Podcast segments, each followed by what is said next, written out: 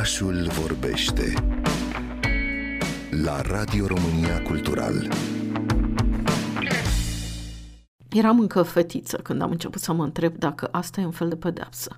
Această propoziție pe care o regăsim în primele pagini din autobiografia lui Rahaf Mohamed, rebelă, apărută la Polirom, este doar una dintre multele mărturisiri din această carte care ar putea cutremura lumea dar desigur lumea nu se lasă cu tremurată chiar așa de ușor. Rahaf Mohamed provine dintr-o familie de suniți din Arabia Saudită, o familie înstărită. Tatăl ei, înalt demnitar, are trei soții. Mama este profesoară, iar fica trebuie să fie la fel ca toate fiicele familiilor tradiționaliste. Niciun moment altfel. Emanciparea înseamnă moarte. În Arabia Saudită, casele nu au balcoane pentru ca femeile să nu fie zărite. O femeie, adică orice fată de peste 9 ani, nu poate ieși nicăieri neîns însoțită de un bărbat. Homosexualitatea e pedepsită cu moartea. Bărbații sunt avertizați prin aplicații puse la dispoziție de Ministerul de Interne Saudit, care se regăsesc în App Store sau Google Play, că soțiile își folosesc pașaportul sau cardul. În acest context, Raaf spune că la șapte ani a simțit cum cortina s-a tras peste viața ei. Dacă râdea, era pedepsită, dacă arăta tristă, era răsplătită.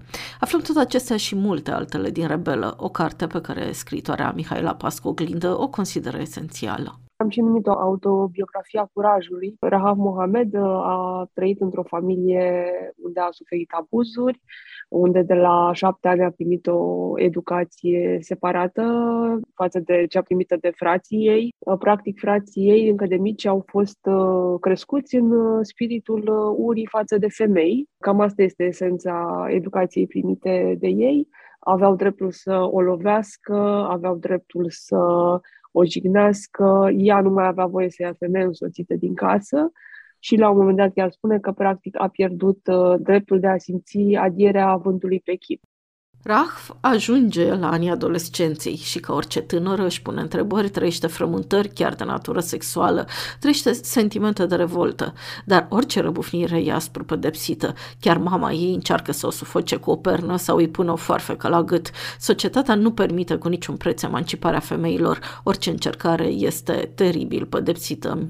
Recunosc că am aflat prima oară de existența acestor uh, aziluri, le numește ea, din uh, Arabia Saudită. Mm, acolo ajung uh, fetele care își dezonorează familia. Ce o să citesc ce scrie Rahaf Mohamed despre aceste închisori. La Dar al Rea, numite uneori aziluri, sunt trimise fete și tinere cu vârste între 7 și 30 de ani pentru infracțiuni precum nesupunerea nerespectarea codului vestimentar, de exemplu, sau o orientare sexuală inacceptabilă, sau pentru că refuză să se căsătorească cu bărbatul pe care i l-a ales familia.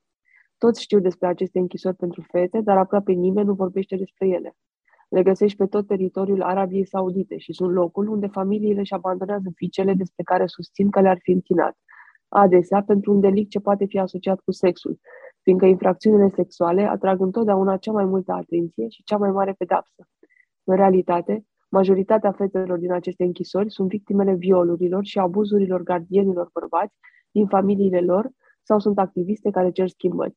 Dar într-o lume internetului nimic nu poate fi ascuns la infinit, iar Rah își va găsi calea spre libertate, Mihaela Pascu Oglindă are acces la internet, uh, acolo unde mm, intră pe site-uri considerate interzise, dar le accesează și reușește să găsească un grup de fete care au reușit să fugă și care în continuare le sprijină pe alte tinere fete care își doresc să scape din țările arabe și să primească mm, azil în altă țară și va reuși să fugă profitând de o excursie făcută cu familia. Scăpată din Arabia Saudită, Rah Mohamed, blocată pe aeroportul din Bangkok, se va întâlni cu ipocrizia ipocrizia și nepăsarea lumii în care mulți întorc spatele strigătelor de ajutor. Șocul uh, apare în momentul în care autoritățile din aeroport, care ar fi trebuit uh, teoretic să o lase să meargă mai departe, o opresc pentru că tatăl ei a intervenit și a spune la un moment dat că de ce autoritățile dintr-un aeroport au dreptul să te trimită la moarte, pentru că fix uh,